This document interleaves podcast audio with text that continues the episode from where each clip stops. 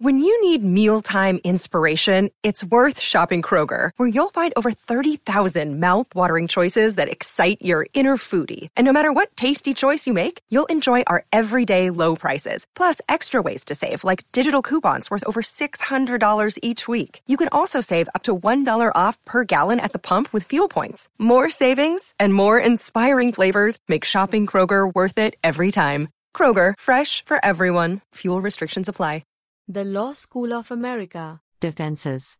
Vitiating factors constituting defenses to purported contract formation include mistake, such as non est factum, incapacity, including mental incompetence and infancy slash minority, duress, undue influence, unconscionability, misrepresentation or fraud, frustration of purpose.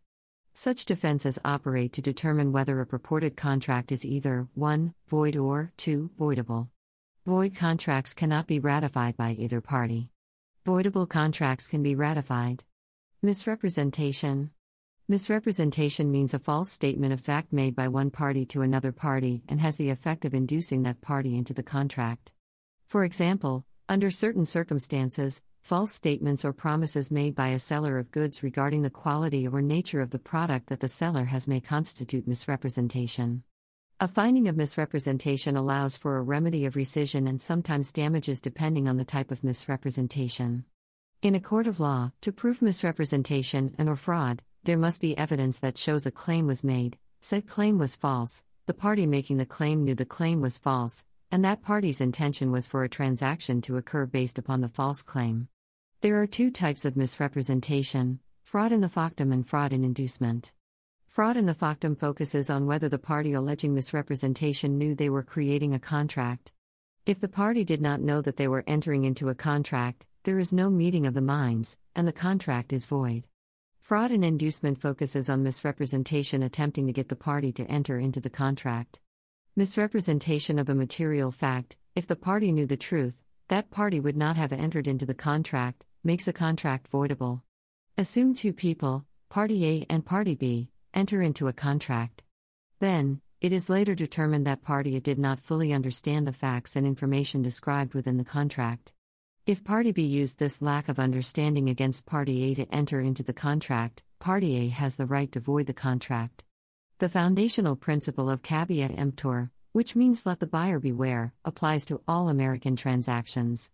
In Laidlaw v. Organ, the Supreme Court decided that the buyer did not have to inform the seller of information the buyer knew could affect the price of the product. According to Gordon v. Selico, it is possible to misrepresent either by words or conduct. Generally, statements of opinion or intention are not statements of fact in the context of misrepresentation. If one party claims specialist knowledge on the topic discussed, then it is more likely for the courts to hold a statement of opinion by that party as a statement of fact. It is a fallacy that an opinion cannot be a statement of fact.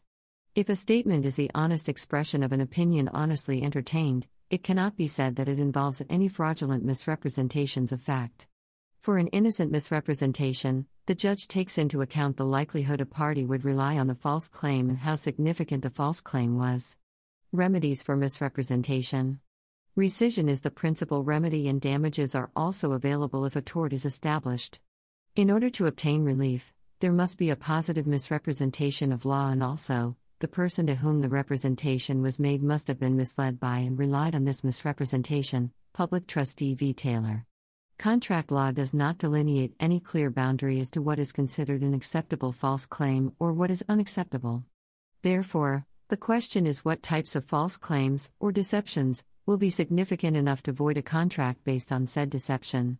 Advertisements utilizing puffing, or the practice of exaggerating certain things, fall under this question of possible false claims. Mistake. A mistake is an incorrect understanding by one or more parties to a contract and may be used as grounds to invalidate the agreement. Common law has identified three types of mistake in contract common mistake, mutual mistake, and unilateral mistake. Common mistake occurs when both parties hold the same mistaken belief of the facts. This is demonstrated in the case of Bell v. Lever Brothers Limited, which established that common mistake can only void a contract if the mistake of the subject matter was sufficiently fundamental to render its identity different from what was contracted, making the performance of the contract impossible. In Great Peace Shipping Limited v. Tsavliris Salvage, International, Limited, the court held that the common law will grant relief against common mistakes if the test in Bell v. Lever Brothers Limited is made out. If one party has knowledge and the other does not, and the party with the knowledge promises or guarantees the existence of the subject matter, that party will be in breach if the subject matter does not exist. Mutual mistake occurs when both parties of a contract are mistaken as to the terms. Each believes they are contracting to something different. Courts usually try to uphold such mistakes if a reasonable interpretation of the terms can be found. However, a contract based on a mutual mistake in judgment does not cause the contract to be voidable by the party that is adversely affected. See Raffles v. Wichelhaus. Unilateral mistake occurs when only one party to a contract is mistaken as to the terms or subject matter. The courts will uphold such a contract unless it was determined that the non mistaken party was aware of the mistake and tried to take advantage of the mistake. It is also possible for a contract to be void if there was a mistake in the identity of the contracting party. An example is in Lewis v. Avery, where Lord Denning Mr. held that the contract can only be voided if the plaintiff can show that, at the time of agreement, the plaintiff believed the other party's identity was of vital importance. A mere mistaken belief as to the credibility of the other party is not sufficient. Duress and undue influence. Duress has been defined as a threat of harm made to compel a person to do something against his or her will or judgment, especially, a wrongful threat made by one person to compel a manifestation of seeming assent by another person to a transaction without real volition. An example is in Barton v. Armstrong, in which a person was threatened with death if they did not sign the contract. An innocent party wishing to set aside a contract for duress to the person only needs to prove that the threat was made and that it was a reason for entry into the contract. The burden of proof then shifts to the other party to prove that the threat had no effect in causing the party to enter into the contract. There can also be duress to goods and sometimes economic duress.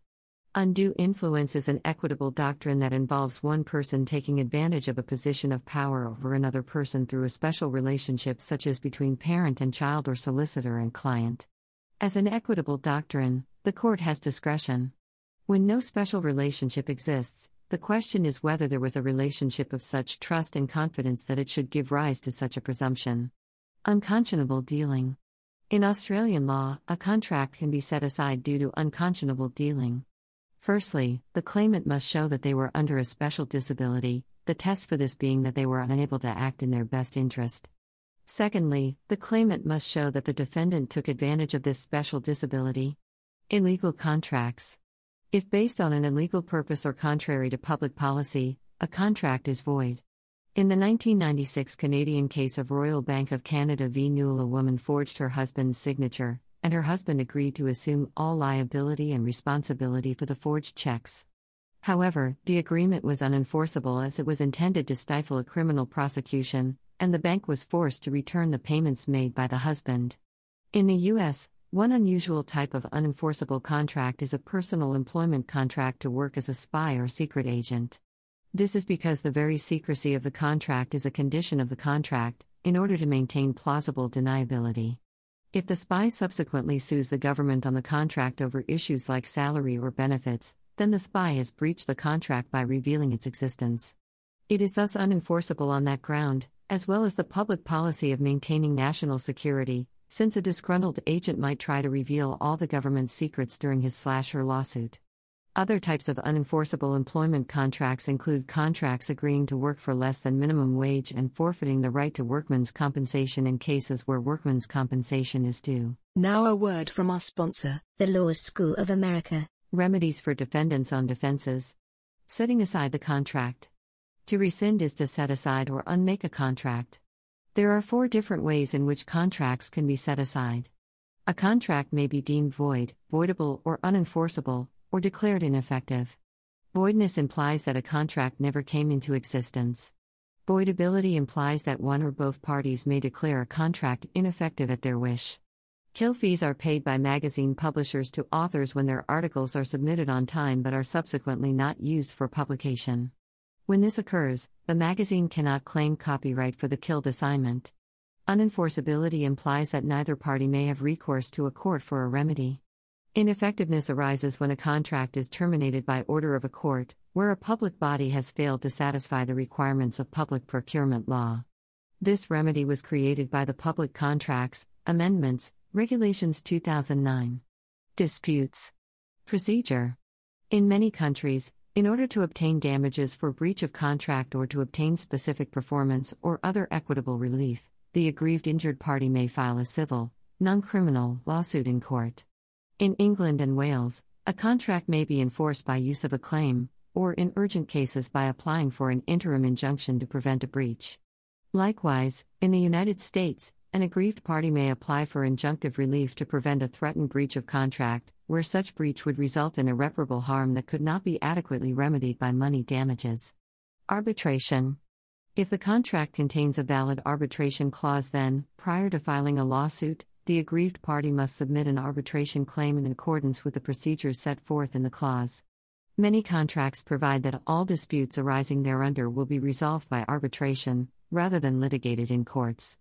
Arbitration judgments may generally be enforced in the same manner as ordinary court judgments, and are recognized and enforceable internationally under the New York Convention, which has 156 parties. However, in New York Convention states, Arbitral decisions are generally immune unless there is a showing that the arbitrator's decision was irrational or tainted by fraud. Some arbitration clauses are not enforceable, and in other cases, arbitration may not be sufficient to resolve a legal dispute. For example, disputes regarding validity of registered IP rights may need to be resolved by a public body within the national registration system.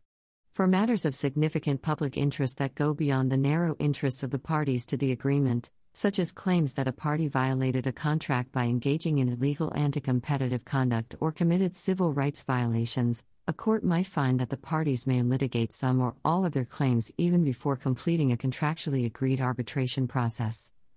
United States. In the United States, 35 states, notably not including New York, and the District of Columbia have adopted the Uniform Arbitration Act to facilitate the enforcement of arbitration judgments. Customer claims against securities brokers and dealers are almost always resolved pursuant to contractual arbitration clauses because securities dealers are required under the terms of their membership in self regulatory organizations such as the Financial Industry Regulatory Authority, formerly the NASD, or NYSE to arbitrate disputes with their customers. The firms then began including arbitration agreements in their customer agreements, requiring their customers to arbitrate disputes. Choice of law. When a contract dispute arises between parties that are in different jurisdictions, law that is applicable to a contract is dependent on the conflict of laws analysis by the court where the breach of contract action is filed. In the absence of a choice of law clause, the court will normally apply either the law of the forum or the law of the jurisdiction that has the strongest connection to the subject matter of the contract. A choice of law clause allows the parties to agree in advance that their contract will be interpreted under the laws of a specific jurisdiction. Within the United States, choice of law clauses are generally enforceable, although exceptions based upon public policy may at times apply. Within the European Union, even when the parties have negotiated a choice of law clause, conflict of law issues may be governed by the Rome I regulation. Choice of forum. Many contracts contain a forum selection clause setting out where disputes in relation to the contract should be litigated. The clause may be general, requiring that any case arising from the contract be filed within a specific state or country, or it may require that a case be filed in a specific court. For example, a choice of forum clause may require that a case be filed in the U.S. state of California, or it may require more specifically that the case be filed in the Superior Court for Los Angeles County. A choice of law or venue is not necessarily binding upon a court. Based upon an analysis of the laws, rules of procedure and public policy of the state and court in which the case was filed, a court that is identified by the clause may find that it should not exercise jurisdiction, or a court in a different jurisdiction or venue may find that the litigation may proceed despite the clause. As part of that analysis, a court may examine whether the clause conforms with the formal requirements of the jurisdiction in which the case was filed, in some jurisdictions, a choice of forum or choice of venue clause only limits the parties if the word exclusive is explicitly included in the clause. Some jurisdictions will not accept an action that has no connection to the court that was chosen, and others will not enforce a choice of venue clause when they consider themselves to be a more convenient forum for the litigation. Some contracts are governed by multilateral instruments that require a non chosen court to dismiss cases and require the recognition of judgments made by courts having jurisdiction based on a choice of court clause. For example, the Brussels Regime Instruments, 31 European states, and the Hague Choice of Court Agreements Convention, European Union, Mexico, Montenegro, Singapore, as well as several instruments related to a specific area of law, may require courts to enforce and recognize choice of law clauses and foreign judgments. The Law School of America. The content used in the podcast is licensed by the Wikimedia Foundation Incorporated under a Creative Commons Attribution, Share Alike license. The text has been modified for audio. The content of these podcasts is for informational purposes only and do not constitute professional advice. These podcasts are not associated with the Wikimedia Foundation in any context. The Law School of America.